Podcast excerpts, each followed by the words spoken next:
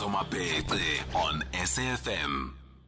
The banking sector faces a significant challenge in embracing digital transformation as it is crucial to align with its contemporary expectations of customers who demand swift, efficient, and user friendly services.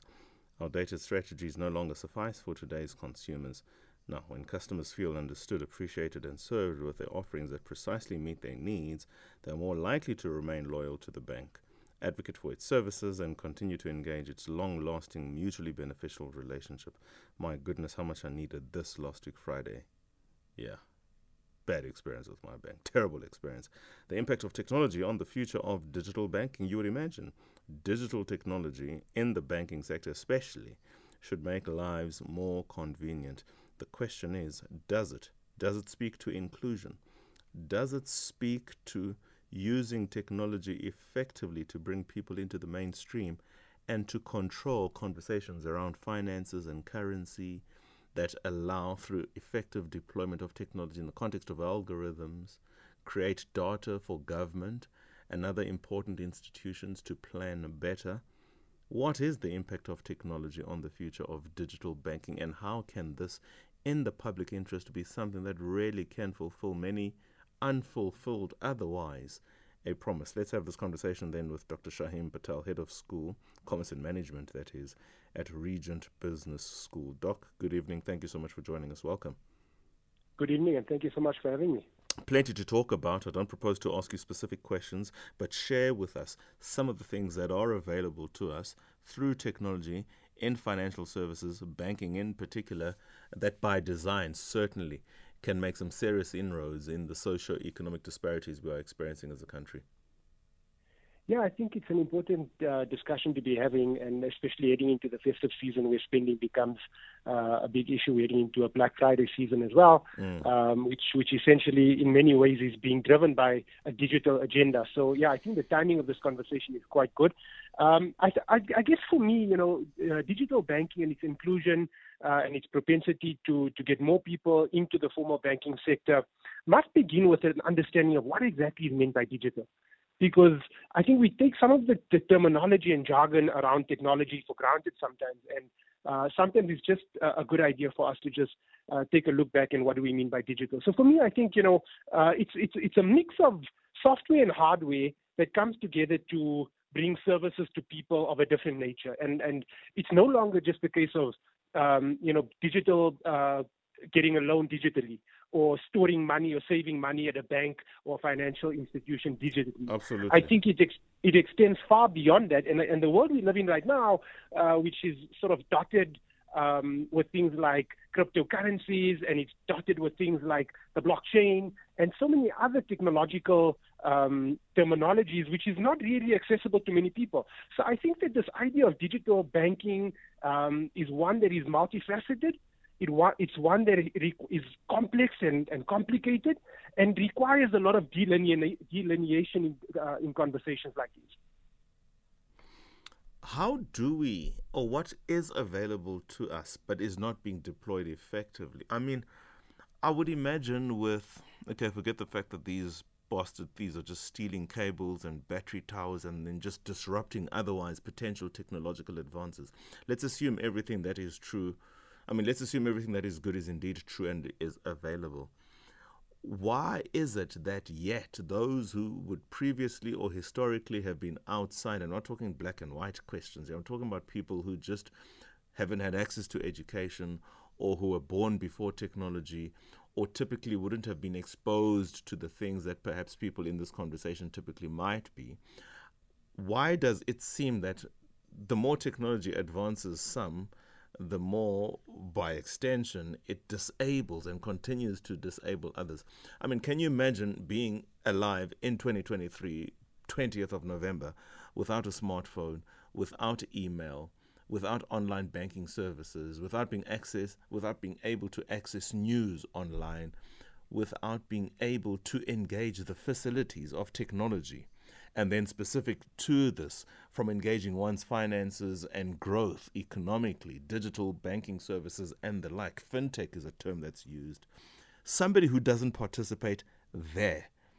That person, whilst they might have peace of mind, but they probably have it to their detriment. Yeah, I, I think you're touching on, on a number of issues, right? And for me, um, there are a number of and several demographics that have been excluded from technology and technology advancements, number one. Mm. And certainly, number two, the applications of their technology in the banking and financial services sector. So I think those sort of groupings and demographics, as one stratifies them, uh, there are several, right? Um, but let's take an example more broadly of how um, large proportions or large sectors of the population might be excluded from some of these things. I think if you think about any technological advancement, it typically happens in an urban area. Anything new that happens might happen in a big city somewhere in South Africa, typically one of your big metros, Johannesburg, Durban, Cape Town, almost as the center of uh, technological advancement. And it makes sense if one thinks about it, because that's typically where a lot of money is, is located, a lot of skill is located.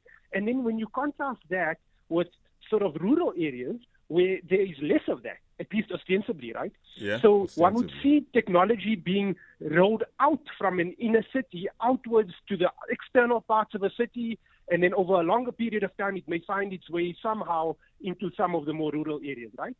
And so that's a that by design, just the way technology gets so-called rolled out is a is a problem, and almost preempting the question, how do we solve that problem? Uh, one would say that can we not find solutions where we can start to create and generate technological advancements in a rural area and roll those um, technological advancements into the urban areas, such that there'll be a less likelihood of some rich people or educated people in a city being left behind from a technological ex- uh, perspective. And that, that sort of logic would probably ring true for any technological advancement, let alone one in the financial services and banking sector. What is an important facet on the, or, or, rather, of digital transformation specifically now, to, to, to summarize the essence of what you're talking about? To the banking sector, what are we seeing, or what is currently in deployment, but perhaps the results are yet to be seen, or even some success stories of digital banking, technology, and all of these things coming together where, for instance, people in your industry sort of be like, there we did something good. Look at it flourish. Yeah, I think and it might be obvious, but until it is said, it probably just remains benign and unrecognized as such. No, definitely. And I think it's such an exciting time uh, in the banking sector for exactly some of the reasons that you just pointed out. I think I'll use um, the terminology uh, that, that's familiar to most, which is now an API. You might have heard of an API for various um, computer softwares. And essentially, an API stands for Application Program Interface. What it does is it allows one ecosystem of software to interface and interact with another. So your banking interface and your banking uh, ecosystem might start to speak to the retail ecosystem, or it might start, start talking to the insurance ecosystem. And all of a sudden, um, banking services starts to become a lot more all-encompassing. And you know, there's some there's some really good examples in South Africa as well, where the sort of blurring of the lines of industries are becoming more and more deliberate. You have a cell phone company, which is also a bank, but a bank which also provides some cell phone uh, and data services and the like. You've got an insurance company that offers banking and banking in the insurance and healthcare mixed in between all of those things.